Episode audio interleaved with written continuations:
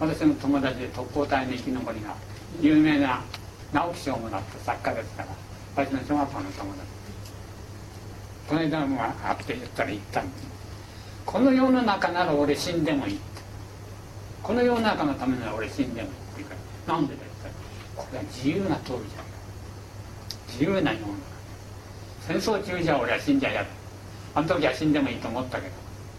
特攻隊に出撃してよれよれの二枚刃の飛行機で掘ってよたよたよたよた飛んでいく飛行機に500キロの爆弾つけたんで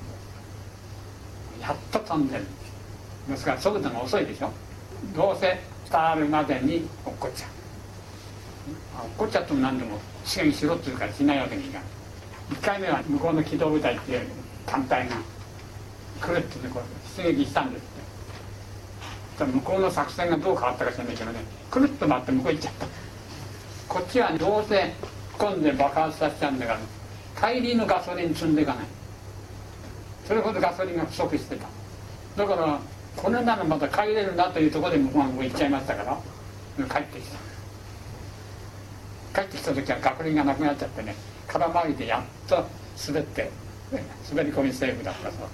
それで助かった1回。目2回目になったらもう意地でも死んでみせなくちゃって。また飛び立った。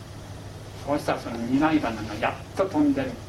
途中でカッタンコンカッタンコン。エンジンがへんてこになっちゃって回らなくなっちゃう。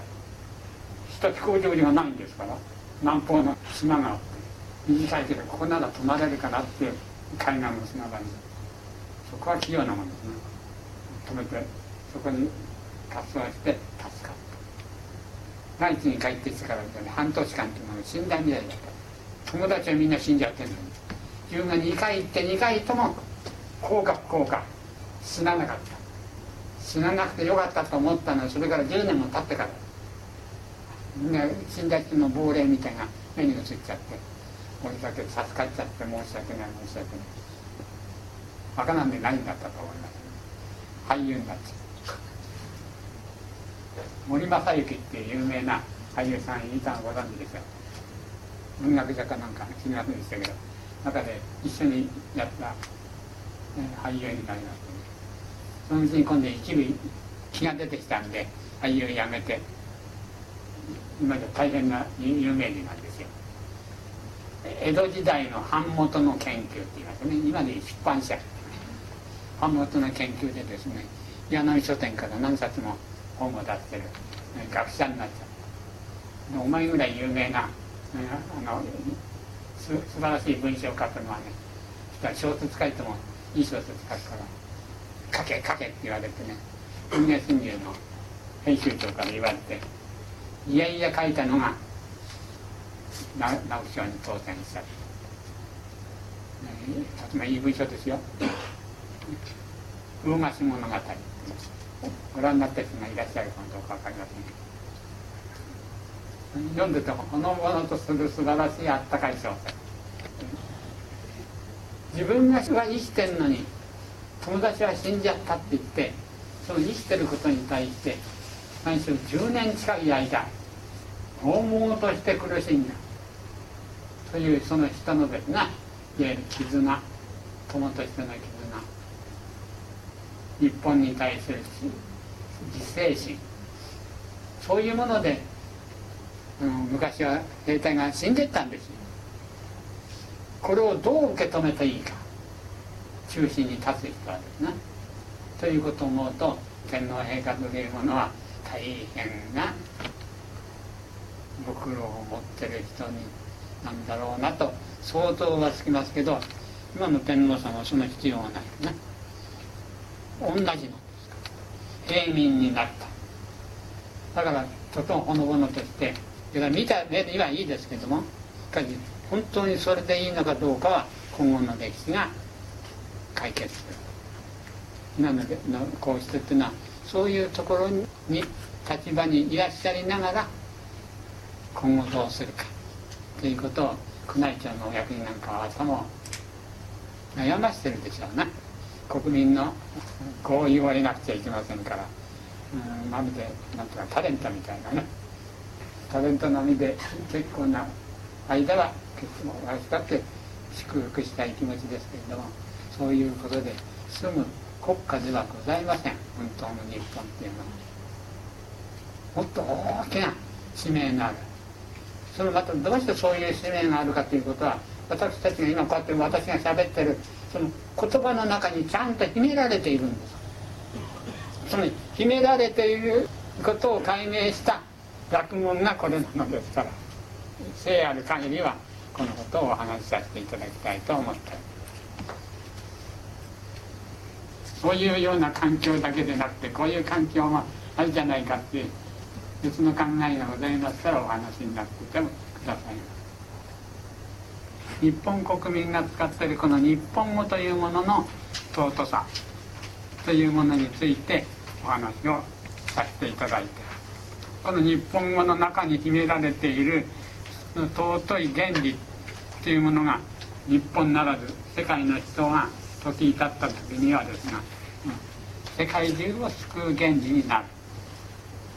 皇室としての原理今度はユダヤ民族としての原理。それとこのコッターの原理の会としての現在はどうなってるか。真実をユダヤ民族は自分のことだけは知ってるけどここは知らない。これこれが酔い合わさない3000年以前にサンタラワケトルスキ天皇の方で命令して完成した時はどうだって言ってですね日本に報復に来るということがなってる。私のところへこの23年内に訪ねてきたユダヤ人のご夫婦。2組ありましたけども両方とも私に初めのうちは変なこと言うなと思ったんですがアメリカにいるユダヤ人はそろそろ日本へ行かなくちゃ準備してると思うんですよ。アメリカにはそんなにはいられなくなる。高浜原からですねイギリスの集団が言霊の原理を持って地球上ので相がいい中心として好都合なところ。最高に気候風土のいいところにどこだって言って降りてきて最終的にここがいいってに定めたのがこの日本列島でございます。それで何をまずやったかと言いますと春夏秋冬の気候の移り変わりそこに生えている植物またそこの住んでる人のいわゆる着る着物とか食べ物とかどういうふうに変わっていくかどういうようなその時に受け取り方をしているかということを実際に観察して言葉の原理にのっとって50音の一つ一つを結びつけて日本語を作りました。ですから日本語というのは一字一字が50音の一つ一つがですがみんな意味を持っておりますのでその意味の持ってるものと持ってるものと結び合わせて2段階の意味を持った名前を付けていったんですからどんなに名前がその大きく発展していっても最初の言霊の意味内容と一つも崩さないで言葉ができていくように。ですから日本語のことを勘ながらことあげせぬと申します。どういうことかと申しますとですね言葉が言霊の原理にのっとって作られますからその実相まず言いますが花なら花とつけたら自分でも思い人にも知らせる名前はこれ以上の名前は考えようがないという名前を付けてある。んですだからなぜ花とつけたんだって言ったらこうでもいいじゃないか何でもいいじゃないか。花というのの解釈はこうするべきだああすべきだといういわゆることあげ論争が起こらない国。今反対国と国とが条約を結ぶと両方とも玉虫色にしてこっちから見る意味とこっちから見る意味が違ってもいいというような条約を結ぶことが現在流行っておりますけれどもこの玉の学問を知ってる人が日本語で条約を結んだらピシッと決まってしまって他に解釈のしようがない花を知らない人が花を知ってる人にですね「花って何なの?」って聞いたら「花だよ」と言えば足りるそこに説明のしようがない、まあ、簡単に言いますそういう言葉なのでございます。いろんなことを日本語をずらーっと並べてみてこれはどうやってできたんだ？これはどうやってできたんだって。言いますと一つ一つの単音が分かりますとみんな同じようにお答えが出てくる。ように名前が付いております。戦うなんていう言葉が「か」と申しますのはね一人の人の例えば異民族でもいいんですけれども全部民族だったら民主体制と言います。人だったならば人格の全部。五十音は他の形に似ております。五十音のことを他と言います。振り下ろす刃の下は地獄なり身を捨ててこそ浮かぶせもあれと言います。そこに飛び込んでくるのはもう地獄だって。どうしてやられちゃうんだというとそれも構わず身を捨てて突っ込めば何かそこに生きる隙ができるだろうと。その時に打ち下ろすこうやってターンいうのをターッと回しますえいっとはやらないこれは何時してても一刀両断をしてこう構えてさーっと打ち下ろす時の杖は立ちつてとで申します。パーと言います。全身全霊全人格のことを表します。その人格と人格が勝うか戦う。よくできてません日本はそういうようにですが全てうまくできております戦うってどういうことなんだしたら戦うだよってやる君が弱って言ったら君と言ったらどういう君であるかは君の名がそれを示してしまうの。で他の君はいないの。いたとしたら偽君が。それが日本語なの。ですから私たちが知らずにに喋ってる日本語は知らないからどんなことでも喋れます。今の若い人なんかですね変なところを省略しちゃって変なところを伸ばしちゃってそれも結構な話なんですが自分というものの人格自分の考えを表すのにもっと真実を話さなくちゃなんないということにもし気がついたならばそういう言葉はだんだん使わなくなって正しい日本語を使うようになる。そじゃないと自分の気持ちがそのまま相手に伝わらないような社会が来ればな話ですそういう話が精神文明時代日の元となってその政治が全世界にその光を及ぼしていた時代の全世界の人はみんな日本の国を日の元としていろんなことがあると長い年月をかけて日本に集まってきたものなの市内の半島の秋からモーゼは日本に来たと伝えられる。1回だけじゃなくて2回目も来てるんですねで日本で死んでるとなってる。聖書を見ますと「モアブの地に死ねり」と書いてある。モアブという土地で死んと書いてある。だけどその次の文章でただその墓を見た者なしと。それでモーゼは百何歳まで生きたんですけども髪は真っ黒で言葉もしっかりしてていた日本へ来てで日本で結婚して子供は飼い出して奥さんとこにとともに能登半島の辺りで死んだとか能登半島のモードの塚ってご覧になると本当だかどうだか分かりませんけども3000年も前ですから本当にそこで死んだのかどうかは分かりませんけどそうかと思うと青森県にはキリストの墓があるってこの間も行ってきた人の話聞いたら外国人の観光客が絶えないんだって。日本という国は諸外国の人が集まってきてこの人だと思う人には朝廷が天津金木を授けてるんです。天津金木と申しますのはね今小学校で習う五十音図のことです。そして天津金木なのかっていう名前なのかそんなものを何度教えたのかというような話を天津金木だけでも詳細にしゃべりますと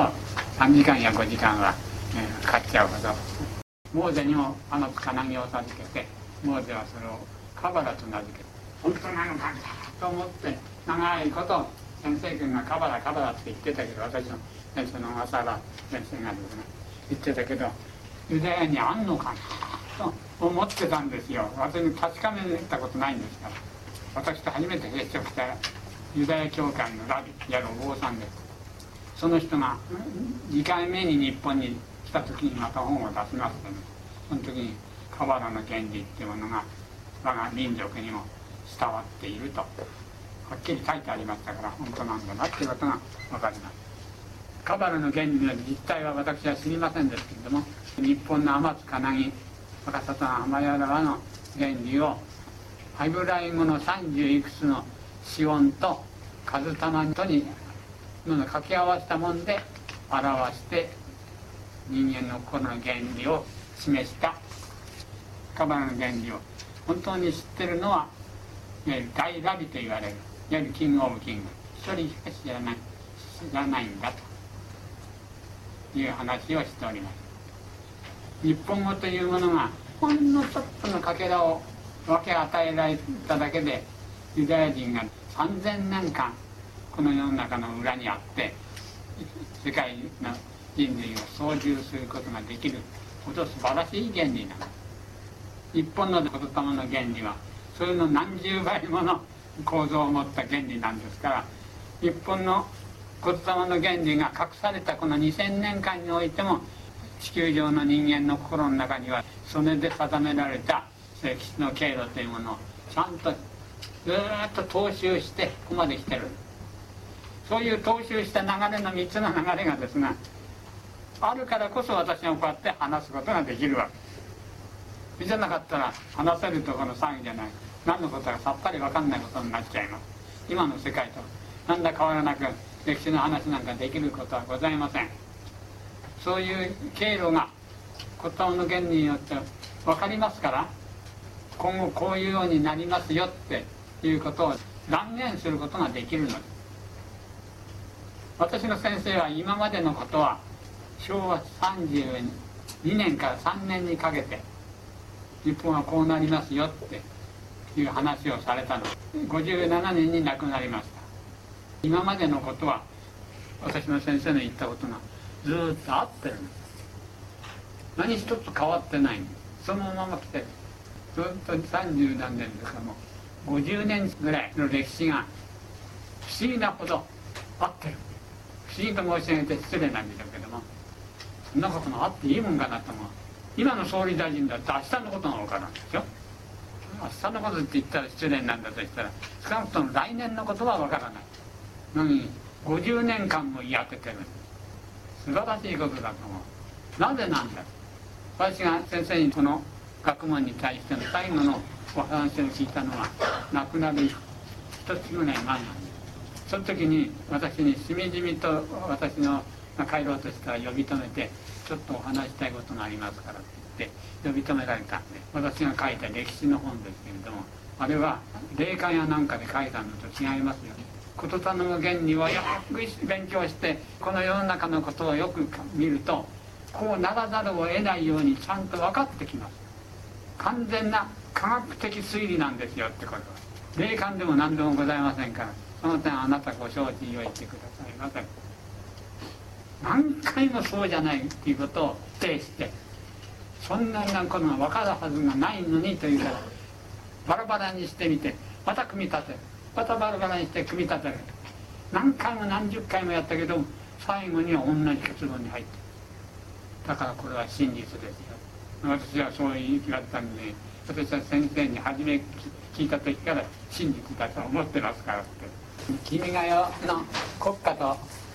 同じように昔のことを受け継いでいる。で皆さんがほとんどご存じない。天皇の即位の時のですが大乗大の大乗祭のお話を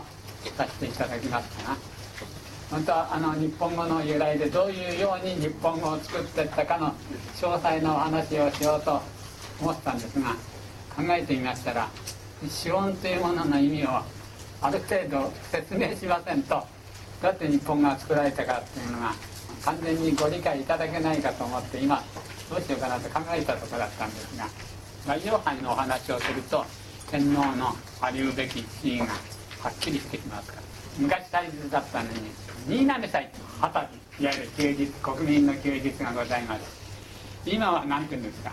勤労感謝の日と申します。昔は新滑祭と言ったんです。その年にできた新しい稲を神様にお供えするお祭り。宮中では一番大切なお祭りの中の一つに数えられているもの。です実は神様にその新米をあげる儀式というのは実は本当は違うんですね。それの本式の新浪祭をですねやる儀式が大城祭というものなんです。大城祭と言いますのは皇太子が先の天皇が亡くなられて天皇になるた年に新嘗祭という行事をその天皇一代の初めの新嘗祭には来場祭といいまして大きな規模のお祭りをすることになっているの。17年前今の天皇がどういう儀式かと申しますと皇太子が天皇になったその時に天皇のかまた昔は京都でやったことがあるそうですけども庭に新しく黒革の顔を剥がない大木でもって2つの宮殿を建てる。その片方を式殿といい片方を雪殿というの。と申します。ここから入ってこれ私どんこっちにもこっちにも行けるように。これを来場祭が始まる前日までに建てて祭器なんかを用意するところもありますけれども本当この2つが不思議な巣の方に月読みの御事を祭り雪殿の方にスサノオの御事を祭り天皇はこれが行われる以前に種をまく時から地方に農家の製農家の人に頼んで雪殿月殿の月殿のにあげる稲を作ってくれと言って依頼してでそれを初めて取った稲をここにここにお後に使います。雪殿はまた違う天皇家の人に頼んで作ってもらった新法新しい方をこのお祭りの時に使うようにになってるそうです身を清めましてで大乗さんの時にですねここからこうやって上がって雪殿の方に上がって稲穂をですね草の根のことに差し上げてこう重ねてあるような今の例えが重ねてあるような一段高くなったところに横になられるんだそうです。聞くところによると。そういうことは宮内庁で発表しませんから分かりませんが天皇が差し上げたこの下のの御事と一晩明かすとかなんとか聞きました。同じものを召し上がってでただ今度はこっち行ってここでまた一晩をかして2日間で終わる。で終わったらすぐ翌日からこれ取り壊っちゃうその天皇一代で1回しかやらない新浪祭なんでそんなことをやるんだっていうと今のお公家さんっていうか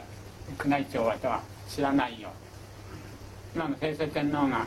大乗さん上になった時は冷たい雨が降っててそれでものすごい寒いんであとそう放送してる時の古川学院大学の教授の人がこういう様式がどういう意味でやってんだか全て分かんなくなっちゃったと嘆いてる奥家さんの日記がそれが室町時代だって言ってました。話を聞いてみるって分かんなくなっちゃったって言うんですがそんなこと全然知らなくてもこの玉の学問が分かりますとはっきりとそういうことを何の目的を持ってやってるのかということがよく分かる。んです全て宮中の儀式は50音の言霊の学問から出てる。今の小学校で習っている50音これを分けますとこれこれが雪伝という真ん中に湯巻きがこっちは真ん中に巣巻きそれでこれを好き伝これを雪伝という。これどういう意味かと申します。これはこの2000年間戦いに次ぐ戦い仏教でいう八苦のシャバと言われる悲しい重要なのは何しろ人を押しのけても自分は成功したいということ。それが成功した人をもってこう幸せな人とされた時代。それが天津金井の時代ですからその時代には天照大神が隠れてしまっていらっしゃらない。そけて雪殿の方に佐能の御事を祭り月殿の方には月読みの御事を祭り月読みの御事っていうのは芸術とか宗教家という精神的なものをの担当する神様。佐野のことっていうのはこの現代科学物質を取り扱う神様。その2つのものが共同して構成されてるのがこの2000年間の世界でいうと3000年間の第二物質科学文明の世の中。新しく天皇になった方がここから入ってってでこっちに泊まって人がこっちに泊まって留守番して同じその稲穂をでできたご飯を召し上がってっていう儀式なんこんな儀式をなぜするんだ天皇の食べ物は昔天津棺すめらみことと申します天津は天からの性能を受け継いだ原理を自覚した上でスメラニコと世界中の御事使命を帯びている人たちを統一させていくという意味それは天照大神の自覚者じゃなくちゃならない天と太則とと五十音図というというものを自覚しなければ天と棺住原水戸にはなれません。神武天皇以後神大和王朝ではその自覚をなを知らない方が代々天皇を務めるわけですから天皇として立つのには実際の世の中であったならばこういうことを実際にするべき人なんですよと。いうことを儀式の上で天皇になる時に内容は分からなくても形の受け入れでもってそれを踏襲させるの。なんだか分からないがこの世の中の全ては自分の責任なのだということを天皇に帝王学でもって教えるわけ。何のことだか分からない。だけど食べ芝居って私の先生はよく言います何にも分かんないのに。昔から残したこと。をそのまま忠実に行う。それでお前何やってんだって何も知らないやらせてる宮内庁のお役人も知らないしご自身やってられる天皇天皇も全然お分かりにならないでやってる。新しい世が来て第三文明が来るまでにはこういうことでもってその原理があるんだということを伝えるためにやってるんですから。じゃあどういう意味を持ってるんだっていうと赤沙汰の浜屋川の十音のうちに浜の中で切ると赤沙汰なという5文字が冠に出てきます。これ上のところを冠という。この言葉を加えて言いますと「赤き悟りの田をなせ」と読める言霊の原理のこと。月読みの御事というのは言霊の原理を知りませんけれども宗教芸術の神ですからそれがいい悪いを審判するものとして言霊の学問というのがあるんだよと。そのことを理屈の上で明らかにしてるのがこの月読みの御事ですからこの月読みの御事の仕事なんだと。言葉をまとめて8つの列に分けている。全ての言葉をまとめて8つのラビルレロの列になせている分けている。現代科学というものは8つに分析してドレミファソラシドも8つでこうこう書いていく。循環するものを一つの系列に分けて一つの列に分していくのが近代科学の仕事の全ての言葉というのは全ての現象をですねまとめて8つの列に分けた。これが科学の仕事なんです。若き悟りの他をなせといって究極的にはこれが言霊の原理になるように解け現代科学のやり方をちゃんと教えてくれて。天皇はこっちこのことから入っててこっちに一晩草のの御事と一緒に寝ることによって自分の持ってった稲を両方で食べてお前が一生懸命に働いてくれてありがとうよと。時が来たならばわしと一緒に三位一体三柱の移みことなって世の中を治めるようになるなんで今はお前が頑張ってくれよって。で自分は天照大神として今は隠れているけれど本来は天照大神の八の神の原理を自分が自覚する天皇として立つ時代が必ず来るからねっていうことを自覚するためにやる。言葉で言えば勝手にのよく分かっちゃいますよ。言葉じゃなくて格好だけで残す。その原理は隠さなくちゃなりませんから近代科学が完成を見るまでは。近代科学というのはどんなことあったって戦え争わなくちゃできない学問なんですから。どうぞどうぞって言ったんじゃ何倍も完成に時間がかかっちゃう。海を冬を地に見てよ。どんどんどんどん地球上に人口が増えてきちゃう時にあなたどうぞって言ってたんでは間に合わない。そのために考え出されたのが川寺総務会である言葉の原理を隠してしまって争いの世にして方言としてそれによって争うという泥沼の中からきれいな蓮の花8つの花弁の持つ蓮の花が咲き出るがごとくにこの物質科学が生まれてくる。天皇自身がそうなった時にはこの世の中の治める天照大神というのが天の岩戸からお出ましになって天津七人スメラと質問として立つんですよということをこの大城祭が表しているのでございます。若沙汰の浜屋川というだけを見ますとこういう2つに分けないで考えて文を当てはめますと河原の戦術になってしまう孫子の兵法とか。陸東三略とかといういわゆる兵法がございます。孫子の兵法は諸葛孔明という人が優に操ってですねこの精神を飲み込みますとその戦法になる。旧約聖書にのユダヤのですね三代目かなんかの王様に章に書いてあります。エホバは戦いの神妬みの神またを報ずる神であると。書いてありましていわゆるエホバというものに寒かった誰でもかなわない。この間の日本も大東亜戦争でエホバの神が乗り移っているアメリカとイギリスというのと戦っちゃったんですから負けるのは当たり前。それが一つの競輪なのでございます。どうしてそんな大砲をややる3000年の時が流れたか。戦争に勝つためにどうしたらいいんだって言って物質科学が発展してきた。初めは何しろ木で作った棒で戦ってたのが中道という技術が発展されて銅の剣になって次には鉄の剣になって今度は鉄砲になった太陽になった最後には原子爆弾からこういうものになってくる。みんな戦争が終わった10年が一番科学文化が発達してる。悲しいかな物質科学というものは人間の実は本性のうちの「う」と「お」という一つ二つの性能だけの世の中にするとこういう世の中が出てくる。新聞をこうやって見ただけでゾッとするような世の中心楽しくなることなんか一つも書いてない。という世の中。どうしてそういう世の中になるかって言えばいわゆる隠しちゃったか。ら隠した世の中の時に実の天皇はこういうことをすべき天皇なんだけれども今はそれができないから前は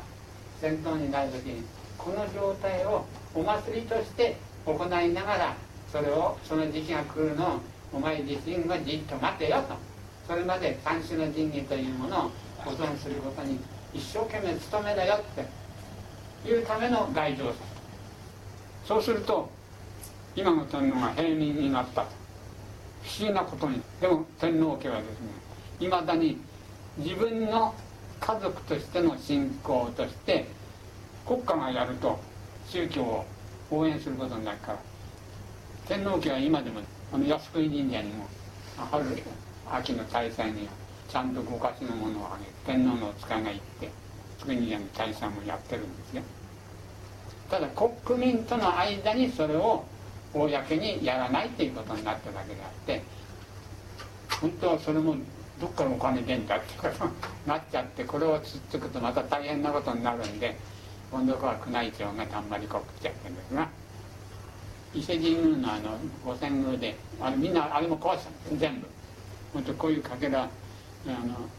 お頼みしておくとちゃんとくださるそう雪年式年のからくりはお分かりになったと思います。おの見事に合ってるでしょ。なぜ合ってるかっていうと言葉の原理を知ってる人はこういうようにして残せば後になったら分かるだろうというように決めて作ったからその通りになってる。その言葉の面が還元して復元してきたんですからそれで説明すればぴったり合ってる明治天皇の時から天皇の居場所から東に田んぼで式殿。西に作ったので雪殿にあげたんですよ東と西が混乱しちゃった。その時に物の見事に移っちゃってるそうですあのことを主催しているなんか学者さんで私のところに手紙を起こしてあなたのところに駅伝試験をよく説明してるっていう話だから教えてくれって、うん、私が詳細に書いて送ってあげたんです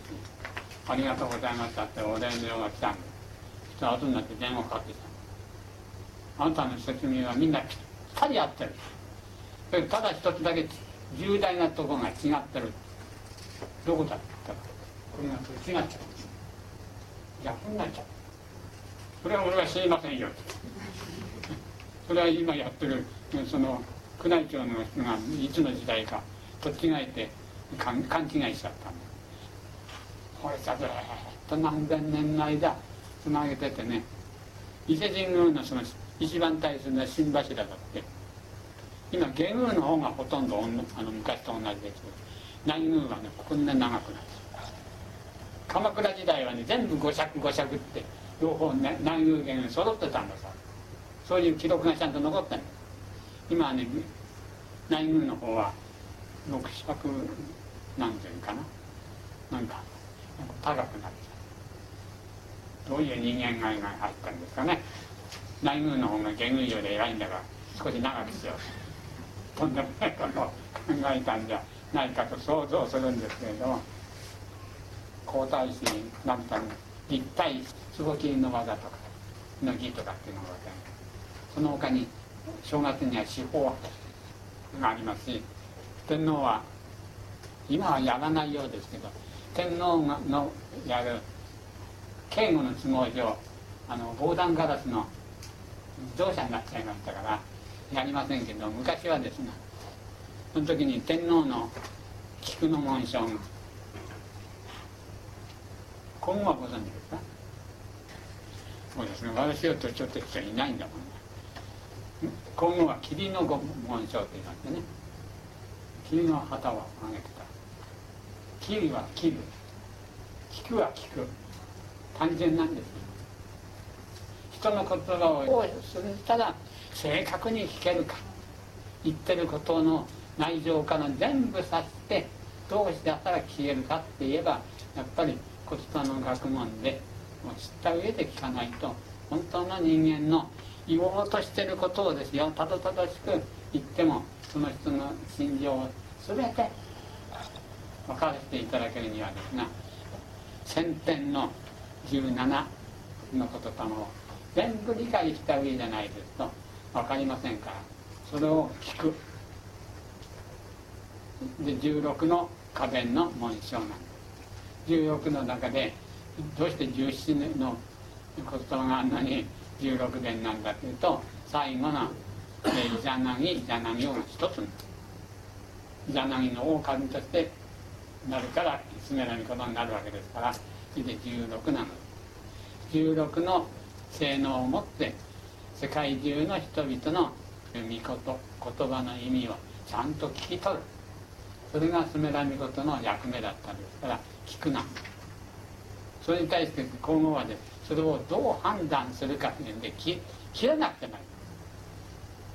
切って分析ですまたこれをつなげなくてない切り切りの旗を使ったというわけでございます。ところが今の宮中の説明によりますとね16というのは八方と上と下だとこれまたこれ時期になるんですねでその16だからどうなんだっていうとそれは分からない。言霊から出ちゃありませんのでね。今そういうように言霊の学問というものが一番知っていなくちゃならない伊勢神宮とかスタジオとかいうとこに理解されていないのが必要でございます。もちろん言霊の原理はでできている大状態も一切の宮内庁でもご存知あります。ただ一生懸命2000年間伝えてた通りに伝えてくださったという功績は素晴らしいものがありますからつめらみことして立ってくだされば最高ですけれどもそれができるかどうか今後のにかかっておりますこれからどっともっと聞きますといよいよこの3つのキーワードがですねこのところでもって結び合わせなくちゃなんない。霊的な